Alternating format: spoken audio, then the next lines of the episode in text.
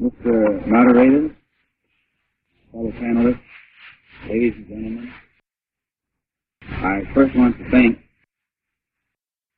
the Harvard Law School Forum for the invitation to speak here this evening, and especially on a, on a very timely topic, the African Revolution and its impact upon the American Negro. We probably won't use the word American Negro. We will substitute it with the word Afro-American. And when I say Afro-American, I mean it in the same context that you usually use the word Negro in. But our people today increasingly are shying away from that word. They find that when you're identified as one, it, it, it tends to make you catch a whole lot of hell that people who aren't identified as that don't catch. Along with the present debate that's going on in the Congo right now, if you've been following it, probably are aware that there's a new tone and a new tempo, almost a new temper being reflected among African statesmen toward the United States. And I think we should be interested and concerned with what impact this will have upon the Afro-American and how will it affect America's internal uh, race relations. It will affect, we know that it will affect America's race relations with the world at the international level. It's already having that effect. But what we are primarily concerned with here in this country is what effect will it have upon the internal uh, race relations that they say have been developing uh, in this country between the Afro-American and the white American. Tonight, during the few moments that we have, I myself would rather just engage in a very informal chat type talk with you. And the reason that I would rather be informal, I've learned people are more relaxed and open-minded uh, under those circumstances. And my experience has been that many white Americans usually reflect a great deal of intelligence you get them in a discussion on things racial. As soon as you get them on the race issue, all of their intelligence seems to go right down the drain. They become more uh, involved emotionally, and they seek to be able to be objective, and also they seek to appear to be intelligent.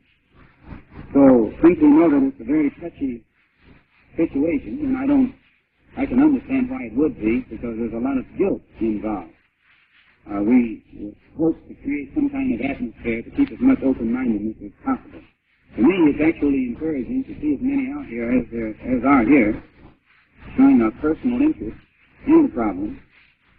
Myself, I believe the best advice that can be given to anybody today, especially students, is to try and always go places and see things for yourself and hear people for yourself so that you can think for yourself and judge for yourself. If you sit around and let others tell you how to think based upon what they've seen and what they've heard, find that you will always be misjudging many situations and many people. And the time that we're living in nowadays, it's very important to make a sound judgment. And the best judgment you can make is for yourself. Because what you make and what you've seen and what you've heard with your own eyes and with your own ears. When you let yourself be influenced by images that have been created by others, you find that often, oftentimes the one who creates those images can use that image to mislead you, confuse you, and misuse you by misleading you. And a good example, a couple of weeks ago, about a month ago, I was on a plane between Algiers and uh, Geneva, and there were a couple of Americans, white, one male and one female, sitting to my right. We were all in the same row, and we had a nice conversation going for about 35 or 40 minutes. And finally, this lady, she looked at my briefcase and she said, I would like to ask you a personal question. Well, I knew it was coming. Uh, she said, uh, what kind of last name did you have that begins with X?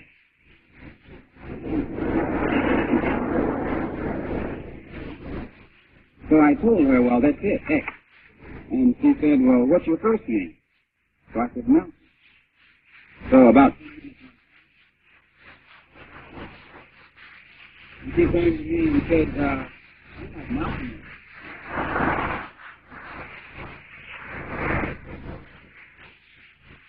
You see, we had had a nice conversation going. Uh, just three human beings. And as soon as, uh, and, but she couldn't believe that I was the one that she had heard about because she was looking for the image that had been created by the press. And she said so. She said, oh, I just wouldn't have believed that you were that man. So uh, I had another similar experience last week in Oxford at the Oxford Union. We had a debate, and before the debate, several students who had dinner together. And there was one girl student that looked kind of cross-eyed, goggle-eyed, and otherwise. And finally, she just told me that she wanted to ask me a question. She said that I found out she was conservative too, by the way, whatever that is. And she said that I just can't get over you not being like I had expected. So I told her that it's another case of the press again, which is very skillful at creating images. And then I had a similar case last night, uh, experience last night in New York at the United Nations. A friend of mine from Africa came in with a white woman who was involved in some kind of philanthropic foundation over there, you know, there's a lot of them. And uh, she and I was in, in a conversation for several minutes, and she was standing there. I conversed with her. She was in and out of it. And finally, I heard her whisper to someone uh, off to the side. She didn't think I was listening. She said, uh, she actually said this. Uh, he doesn't look so wild, you know. Now, this was a full-grown, so-called mature woman.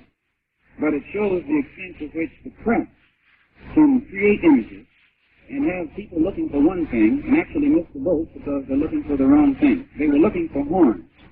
And by horns, I mean they were looking for a man who, whom they expect to hear say, uh, we should kill all the white people. As if you could kill all the white people.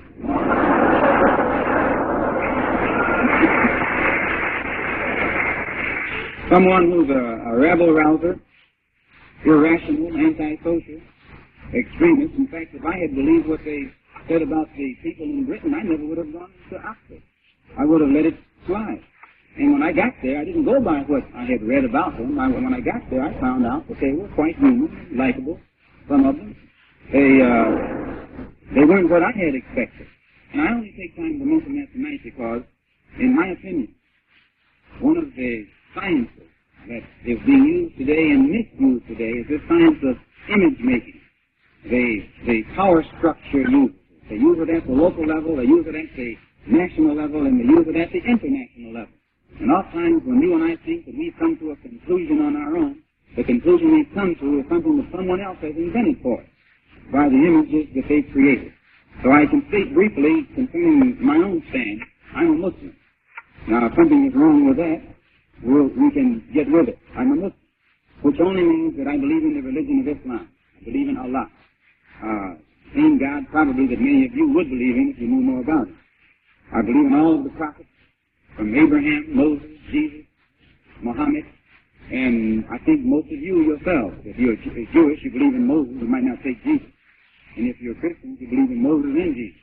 Well, I'm a Muslim. I believe in Moses, Jesus, and Muhammad. I believe in all of them. So I think that I'm way up on you in religion. And in the religion that I believe in, we practice prayer, charity, fasting.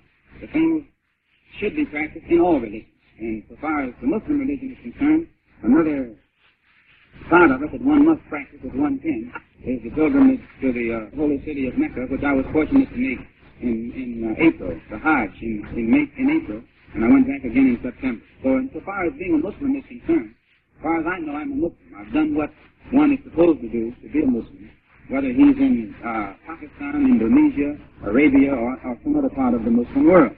But usually when the press uh, when you leave it up to the press, they leave out that part because they don't want the public to in any way identify anyone whose views they can't control as being something connected with religion.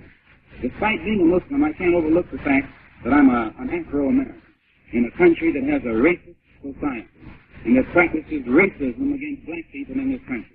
So there is no religion under the sun that would make me forget the suffering that our people undergo in this country for no reason other than that our skins happen to be black. So whether I'm a Muslim, or Christian, or Buddhist, or Hindu, an atheist, or an agnostic, I would still be on the front line with our people fighting against the racism and segregation this country at all levels, in the north, in the south, and in the east, and in the west.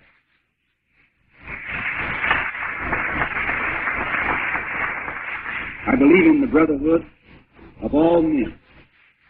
But I don't believe in wasting brotherhood on anybody who doesn't want to practice brotherhood with me. I don't think a man, that brotherhood should be practiced with a man just because his skin is white. I think that a man, brotherhood should be practiced with a man based upon the deeds and the attitude of that man. So as where brotherhood goes, I'm for brotherhood with everybody who wants to practice brotherhood. But I couldn't practice brotherhood with Eastland and some of those crackers in the South who, who, who are responsible for the condition of our people, as well as many of these in the North, who are also responsible for the condition of our people. So where brotherhood goes, I'm for brotherhood. But in my opinion, brotherhood is a two-way street. Those who want to practice it, I want to practice it with them. But those who think I should practice it, and they should watch me practice it, I don't go along with that.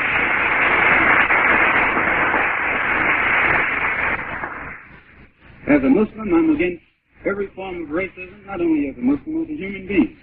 I'm against every form of racism and segregation, and will unite with anybody who is genuinely uh, in a, in, involved in a struggle against racism and discrimination. But I don't go for these mediocre efforts, these pronouncements, and then mediocre efforts against racism and discrimination. We don't want to get involved uh, in that. I think that racism is a crime, that it's criminal, and that our people in this country are the chief victims of that crime. And as far as I'm concerned, when a racist comes to practices racism against me, I intend to fight him, not nonviolently. I think that I am justified, and any black man is justified in fighting in any means necessary, by any means necessary, against anyone who comes to inflict him with any kind of brutal harm whatsoever. And I think that that kind of thinking is increasing among our people in this country, whether people want to hear it or not. You can give out all the peace prizes on earth. That's not going to make the people who aren't at peace be at peace.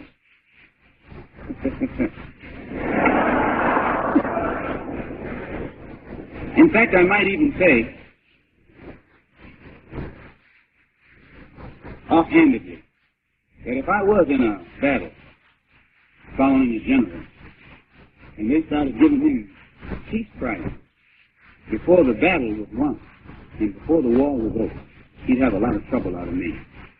I couldn't accept a prize, a, a prize for peace as a leader of people while my people have no peace. Peace is a two-way street. It's not something that's supposed to be benefited by just one people or just one person or just one side.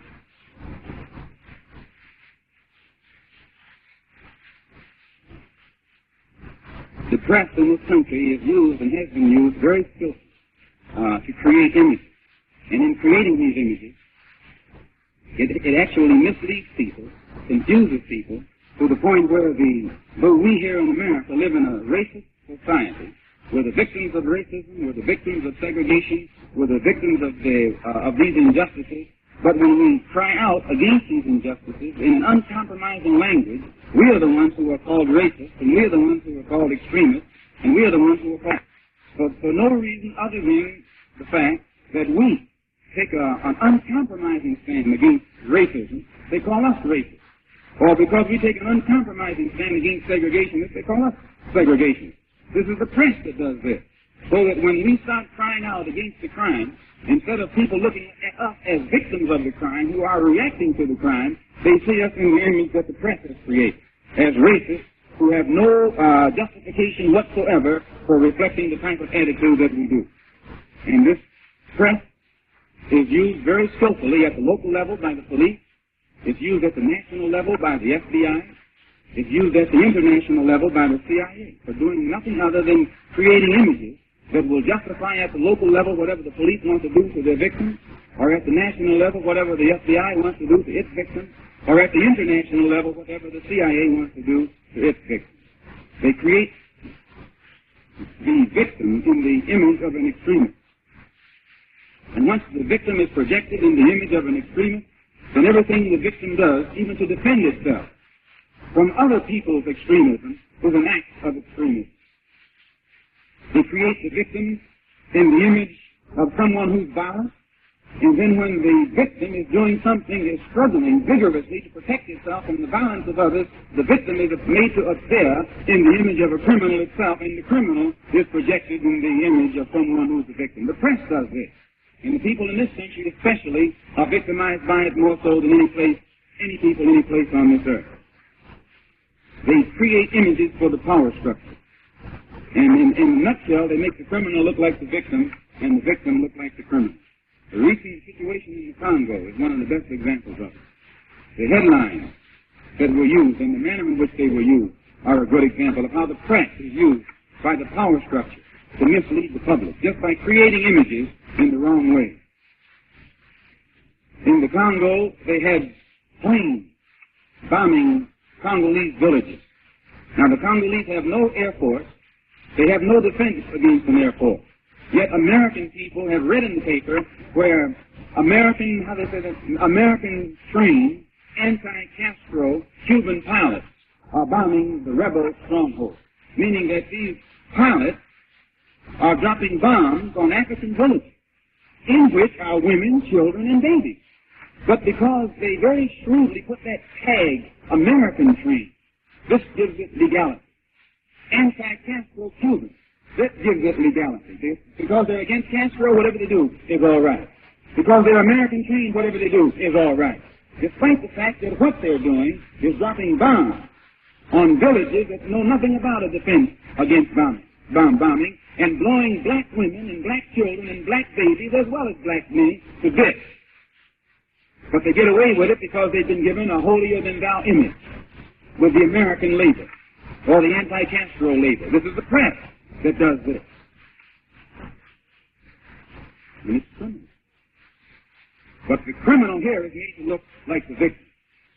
And you let them get away with it because the victim has been made to look like the criminal with shrewd press maneuvering.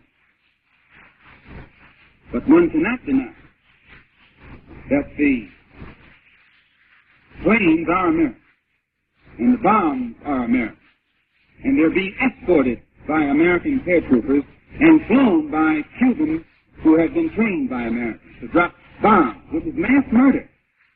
Murder of women, children, and babies. But it's okay because the victim has been given the image of the criminal. And the criminal who's responsible has been given the image of the victim. And they disguise mass murder as a humanitarian project. And they fool nobody but the people here in America. They don't fool the world. The world is already able now to see beyond that. To take it a step farther, they have a man over there called Tshombe. A murderer, actually. The world knows that he's the murderer of the rightful prime minister of the Congo.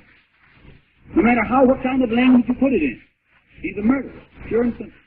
The real prime minister of the Congo was murdered. His name was Patrice Lumumba. He was murdered by this man.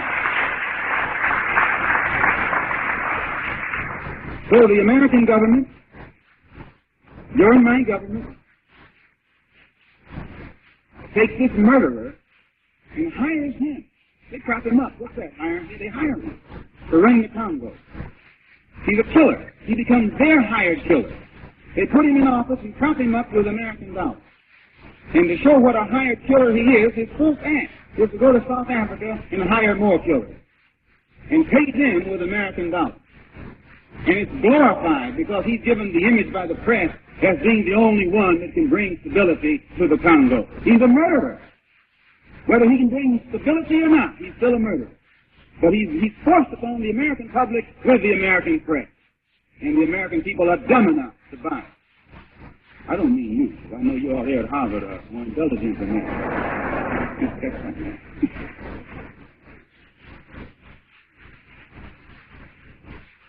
And all of this is condoned only because, again, the press projects this operation as a humanitarian project. When they wanted to bring in the troops a couple of weeks ago, the press again was used. They built up hysteria in the mind of the public in order to get the sympathy of the public and so that they would support the criminal action that they were about to become involved in. The headlines spoke about white hostages. They didn't say hostages. They said white hostages. They didn't say missionaries. They said white missionaries. They didn't say nuns and priests. They said white nuns and priests. Why?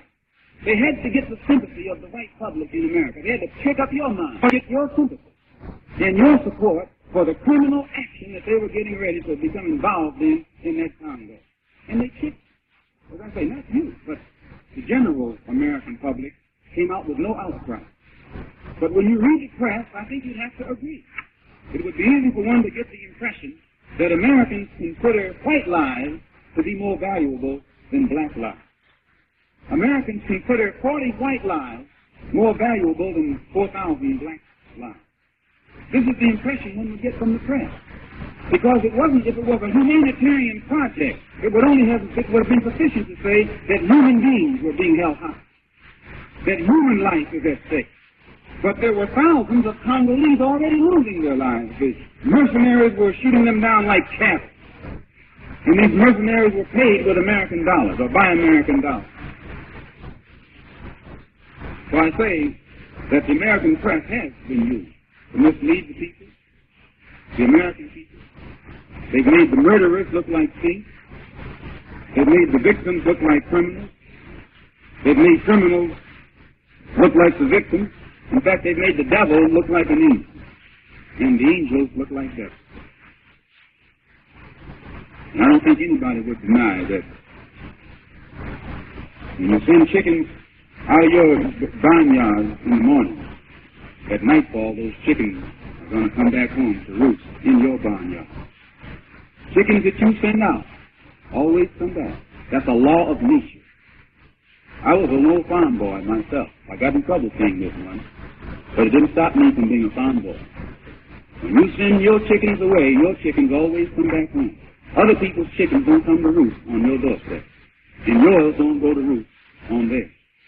So the chickens that this country is responsible today for sending out, whether the country likes it or not. If you're in any way mature and you look at it like it is, someday, someday soon, to come back home to roost. America, because of her recent policy in Congo, is being trapped. Trapped. A friend of mine from Africa who is in a good position to know said that he believes that the United States government is being advised by her worst enemy in the Congo. Because never has someone come up with such insane action as this government has done in the Congo. Especially identifying itself with a man like Tshombe, who is the worst African on earth. You can't find an African on earth that's more hated than Tshombe. And it's a justified hate that they have toward him. He wins no victory. His soldiers have never, never won a victory. That his Congolese troops have never won a victory for Tshombe. Every victory that Tshombe has uh, received has been, has been victories that have been won for him by white mercenaries who are hired to kill for him. But the Africans in the Congo who win don't win for the, for the Leopoldville government. They win for the Stanleyville government. Every victory that has been brought about by sheer Congolese soldiery has been brought about for the Stanleyville government because they're fighting for themselves. But the victories for Tshombe are only by outsiders, which only means that the only way you can keep him is keep propping him up. And you got to send more white soldiers and more white soldiers and more white soldiers. And the Congo is too big for that many white people to get uh, bogged down in. And it's hot. And it's an uncomfortable place for you.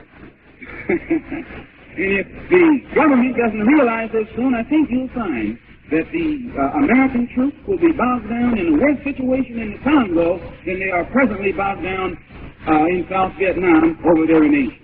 And as an American, at least that's what they told me I was, I'm concerned.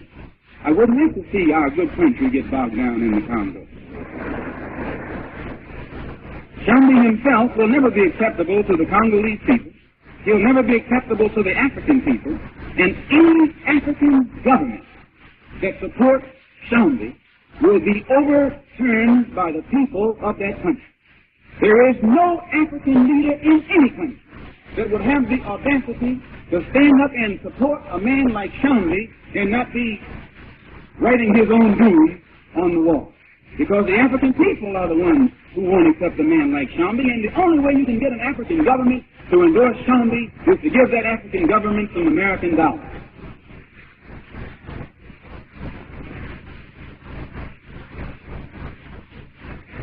Because Tshombe is a curse. He's an insult to anybody who means right, whether you're black or white. And when Tshombe went to Cairo, it caused trouble. When he went to Rome last week, it caused trouble. He went to Germany, it caused trouble. Wherever Tshombe goes, if trouble erupts, and if Tshombe comes to America, you'll see the worst type of rioting and bloodshed and violence that this country has ever seen. Nobody wants that kind of man in their country. And you can't find any Afro-Americans who would go along with any kind of governmental policy as is being practiced in the Congo right now. It is an insult for black people in in this country to vote for a man like Johnson, 97%. And his first act was to send mercenaries and paratroopers into the Belgian Congo where they said they kidnapped us from 400 years ago.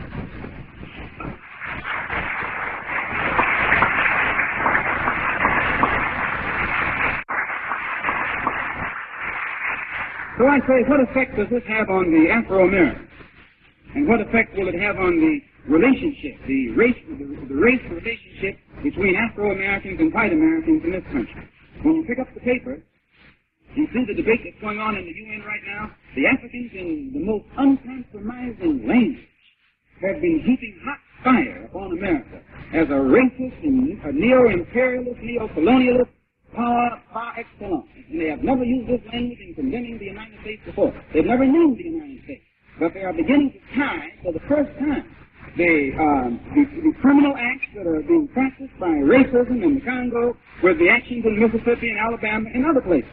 And they're pointed out that the white people in America, at least the government, because I, when I say this, I don't mean all white people, but most of them, the, the government itself has shown just as much disregard for lives wrapped in black skin in Congo as it shows for lives wrapped in black skin in Mississippi, Alabama, and other places in this country. So when, when the Africans begin to identify their problem with our problem, and we begin to identify our problem with their problem, what will, what uh, effect will this have upon what is called improving race relations between white and black in this country? Many people will tell you that the black man in this country doesn't identify with Africa, and I hear many white people who try and make themselves believe that. Before 1959, many of us could. But before 1959, the image of Africa was created by an enemy of Africa. Africans weren't in a position to create and project their own uh, image. The image was created by the colonial powers from Europe. In other words, it was the Europeans that created the image of Africa and projected the image of Africa and the Africans throughout the world. And the image that the Europeans created of Africa was negative. It was created and projected as a jungle, a wild place, where the people were cannibals and naked and savage, and that the countryside was overrun with dangerous animals. The image of Africa and the African was made hateful. It was made so hateful that 22 million Afro-Americans in this country wouldn't identify with it. Only because the only image we had of it was something that no one would want to be identified with. And that image was created by an enemy. We didn't realize at that time that in being made to hate Africa, and in being made to hate the Africans, we were being made to hate ourselves. You can't hate your roots, or the roots of the, tree and not hate the tree. You can't hate the, your origin, and not end up hating yourself. And we certainly can't hate Africa, and at the same time learn how to love ourselves. And these people knew this. So they created an image of our past that we refused to be identified with. We hated the African features that we ourselves had. Our nose was hated. The shape of our nose, we hated. The shape of our lips, we hated. The color of our skin, we hated. The texture of our hair, we hated. And in hating it, we ended up hating ourselves. Our skin became a trap, a prison. We felt inferior, inadequate, and helpless. And all of this resulted from the image that had been created for us of Africa. And it was an image that wasn't created by Africans nor us, but it was an image that was created by the enemy of Africa and someone who was an enemy to us. Since 1959, that has been changed. Because since 1959, the African states have begun to emerge and get independent. And as soon as they have gotten independence, it put them in a position to project a positive image. And as the image of Africa uh, began to change from negative to positive, the image of the black man in America began to change from negative to positive. The action and behavior of the black man in America began to change from negative to positive. Whereas we used to be frightened, you find increasingly there is less strength reflected in the behavior patterns of the black man in America. Why? Because he looks at something now that he can identify with. Many of them don't even realize that they identify with that. Subconsciously, there's that connection. As, they, as our, our people in this country see Africa getting its independence and standing up and taking a fighting stand, you'll find that increasingly our people in this country are crying out for independence and show the desire to stand up and make a fighting stand. You can't disconnect the attitude of the Afro-American from the attitude of the African. And you cannot disconnect the pulse, the, voice, the very race drive that is reflected today in the African from that that is reflected today here among the Afro-Americans. And the only way you can really understand the black man in America and what's happening in the heart and mind of the black man in America was to fully understand what's happening in the heart and mind of the black man on the African continent. Because it's the same heart and it's the same mind. Though we've been separated by 400 years, we still have the same heart and the same mind. And though we're separated by the Atlantic Ocean, we still have the same heart and the same mind. Although there are those who wouldn't like for us to have the same heart and the same mind. But for fair that that heart and that mind might get together.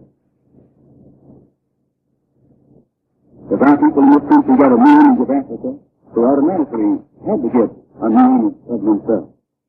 Fear left completely, and there was a fear among the racist element in the State Department that to the same degree that our people here uh, begin to see this positive image coming out of Africa, we will begin to identify with it.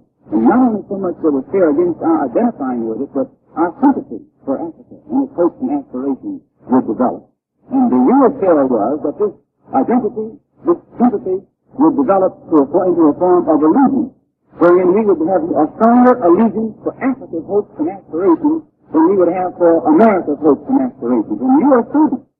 You'd be out of your mind if you couldn't see for yourself that we of African heritage and African blood who have been rejected by the American society, it's only natural for us to turn in another direction.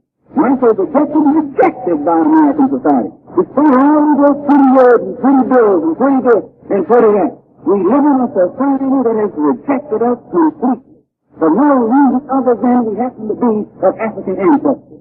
So it's only natural to expect us, to expect us today to turn and look in, in the direction of our homeland and of our motherland and see can we make any contact over there. When we go back to 1939, I grew up in Michigan, which is the north. And in the city where I lived, place called Lansing, it was typical of most cities in this country in those days. A black man who had a good job with shining shoes, or he was waiting tables, he usually uh, had the best job, but he would, could wait table at the country club, as is the case in most of the cities. And in those days, if he worked at the state house, not on an executive job or a clerical job, or in some capacity such as that, but if he worked for shining shoes, he was considered a big shot in the town. This was the black man, the Afro-American. He was a waiter. He couldn't even get a job in the factory in those days. And Michigan, Michigan was a factory state. He was only when Hitler went on the rampage in 1939, and this country got caught in a manpower shortage, but then the black man was permitted into the factory to get a, a, a, a shot at better jobs. He, he never was permitted in out of the goodwill of Uncle Sam. He was permitted to step forward only when Uncle Sam had his back to the wall and needed. And at the time that the war started in 1939 and 40 and 41, a black man in this country couldn't even join the army or the Navy. And when they were drafting, they weren't drafting black soldiers. They were only drafting white. And I think it was well agreed upon and understood that there was a fear.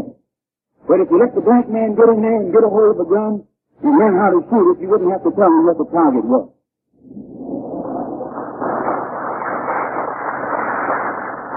It was not until the Negro leaders, and in this sense I use the word Negro purposely, it was the Negro leaders in those days who began to cry out and complain that white boys are going to die on the battlefield, our black boys must die on the battlefield too. They weren't drafting us.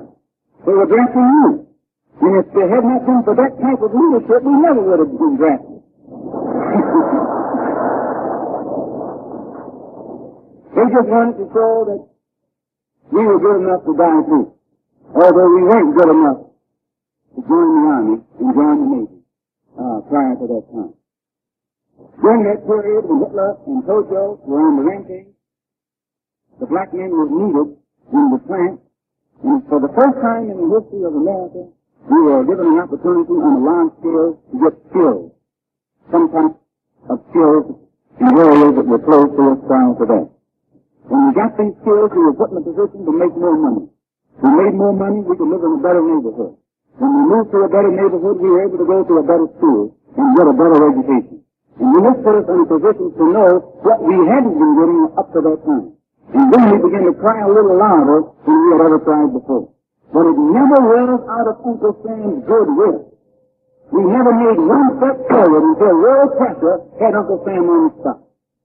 When he was on the front, he let us take a couple of steps forward, and we had never taken any steps forward in this country. It has never been out of any internal sense of morality or legality or humanism. You have been just as cold as an icicle when it comes to the ranks of the black man in this country.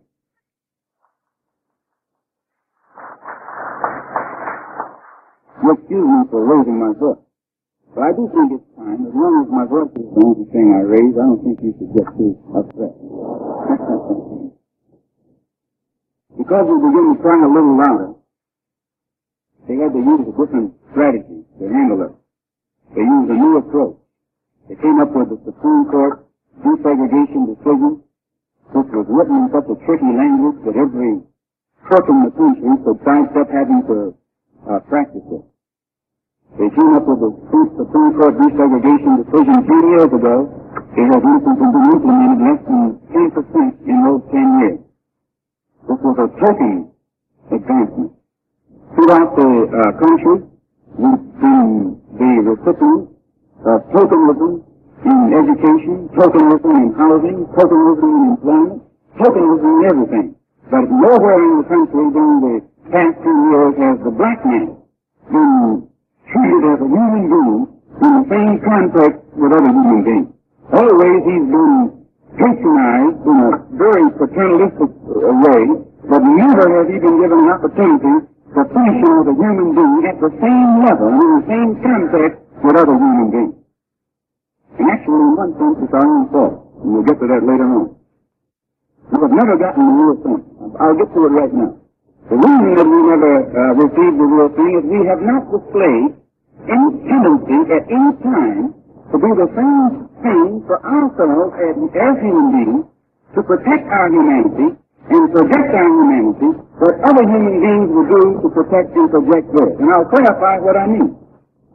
There is not a white person in America that would sit idly by and let someone to him what we have been sitting around here letting others do to us. And that white person will mean passive, peaceful, and non-violent.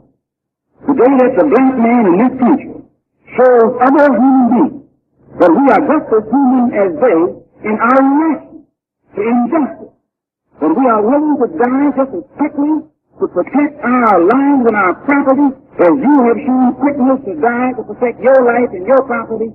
Only then, and only then, will our people be recognized and respected as human beings. Because it is human. Absolutely subhuman. For a man to let a dog bite him and he not fight back.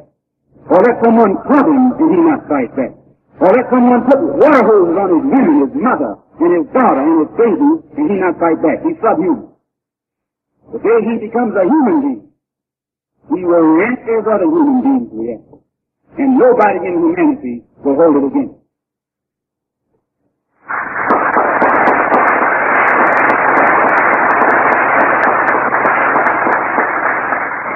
So I show you my conclusion that in 1959, at the same time that we were faced with this problem wherein the government had to come up with a lot of tokenism and different maneuvers, smiles and promises to try and hold the, uh, what they call, what they call the Negro revolt in check.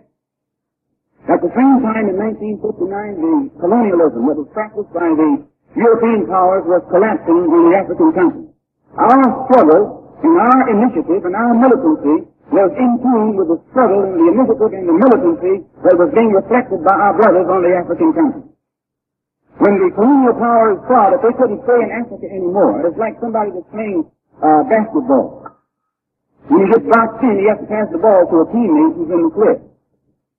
The colonial powers were back in on the African continent. They didn't intend to give up the ball. They just passed it to the one that was in the cliff. And the one that was in the cliff was the United States. And the ball was passed to her. And she picked up that ball and has been running it like mad ever since. See, her presence on the African continent has replaced the imperialism and colonialism of Europeans, but it's still imperialism and it's still colonialism. And they have fooled millions of Africans into thinking that they weren't an imperialistic power or colonial power or had these intentions until their hand was revealed when they took and hired this killer named Tshombe and put him back in the Congo. Nothing that America could ever have done could have awakened the Africans to her true intentions as her dealings with this murderer, Minnie Tshombe. They knew that Africa in 59 was waking up, that it was developing a higher degree of intelligence than was reflected in the past, so they knew they had to use a more intelligent approach. They used a friendly approach with the Peace Corps, the Crossroads, uh, other kind of benevolent, philanthropic acts of humanitarianism. Actually, they disguised their imperialism and, and colonialism with dollarism. They changed it. They were not in what they were doing. They were, uh, mean that those in the Peace Corps weren't honest, but those that were using it were using it for political purposes more, though, more so than for moral purposes. I met many white Uh, for workers on the African continent while I was there. Many of them were properly motivated and were making a great contribution. But the, the idea itself, because if it were properly motivated by the government that's behind it, then they would have been just as interested in people over here with black skin as they are with people over there with black skin. Peace Corps will never work over there until they work some of it over here. So in my conclusion, I just point these things out that in 1964, on this side of the water, they came up with more tricks. They come up with a thing that they call the Civil Rights Bill. Supposedly, a thing that they call the Civil Rights Bill. Supposedly, the farm was passed, three of the civil rights workers were murdered. Nothing has been done about it. And I say, nothing has been done about it, and nothing will be done about it until the people themselves do something about it. I, for one, think that the best way to stop the Ku Klux Klan is talk to the Ku Klux Klan in the only language that is understood. You can't talk French to someone who speaks German and communicate. You have to find out what language the person speaks. And when you know their language and speak their language and you communicate, you get your point across. And these racists only know one language. And it is doing the black man in this country an injustice to expect him to talk the language of peace to people who don't know the peaceful language. No. Our people must, in order to get any kind of point across, speak to those people there in the only language that they understand. And we're getting into an era, an area right now, where the black man in this country is capable and qualified to learn how to speak whatever language the races speak. The government can't protect us. The government has not protected us. And it's time for us to do whatever is necessary by any means necessary to protect ourselves. And if this government doesn't want us running around here wild and acting like that, then I say let the government get up off it, whatever it's on, and take care of itself.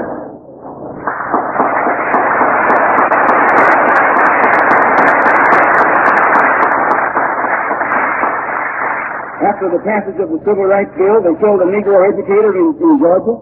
The killers of this Negro educator were brought into the court and set free. This is a pattern in, in this country. And I, and I think that white people, actually, and I'm not standing here to condemn all white people. I use the word white people because it cuts short, cuts right to the point. White people are actually doing our people an injustice. If you even think that we should sit around and slowly wait for the long wheels of legislative process and Emancipation Proclamation and Supreme Court to come down with decisions where our rights and our lives and our property are concerned. You are doing us an injustice if you expect us to do this when you wouldn't do it yourself. If someone come knocking on your door with a rifle, you'd walk out of your door with a rifle. And the black man in this country is getting ready to do the same thing. I say in my conclusion that our problem will cease to be a Negro problem. It has ceased to be an American problem. It has now become a world problem. A problem for humanity. It's a human problem. And as long as we waste our time in this country confining our struggle to one which can be labeled as a civil rights struggle, it's domestic, is held within the jurisdiction of the United States. No outside allies can help us in any way without violating U.S. protocol. But today the black man in America has seen this, And our struggle is now being lifted from the level of civil rights to the level of human rights. We have a project by which, at the human rights level, our struggle can be brought into the United Nations. And the United States government can be condemned in legal language as being in the same category as South Africa and Portugal and these other racist empires. The organization of Afro-American Unity in line with trying to get our problem before the United Nations at the international level also has, uh, as one of its immediate projects at the local level or internal level, uh, a program wherein we will work with all the existing civil rights organizations since they've been talking about minimizing now their demonstrations and other things and becoming involved in political action. We want to see if they mean it. We will become very pleased to make certain that black people in this country are given maximum opportunity to become registered, but we also believe that along with that voter registration should go some, some voter education, that our people should be educated in the science of politics so that the crooked politicians can exploit us after we put ourselves in a position to become active politically. But we believe that in every area of this country where workers, such as those three who were trying to get black people registered in Mississippi, every area of this country where young students go out to get on the battlefront, and that's what it actually is, it's a battlefront. Every area where they go out get on the battlefront, we feel in the organization of Afro-American unity that they should be provided with units, self-defense units, brothers who know how to defend them.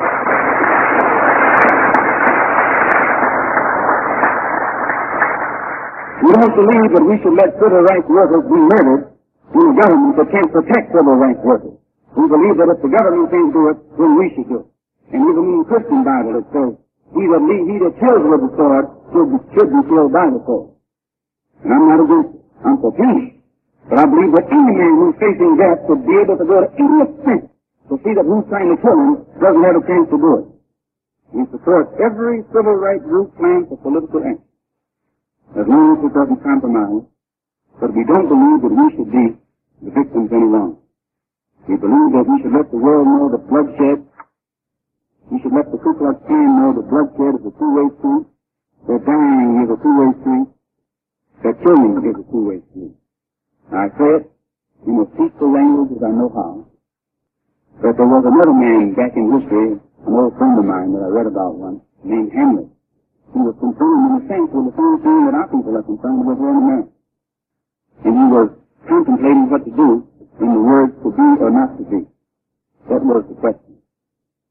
He was trying to figure out whether it was nobler in the mind of man to suffer, you know, peacefully, the slings and arrows of outrageous fortune. Or whether it was nobler to take up arms and by opposing end them.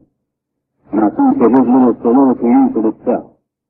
As long as you sit around here suffering slings and arrows, you'll be suffering out. Long as you sit around here afraid to use some slings and arrows, you'll be suffering the rest of your life.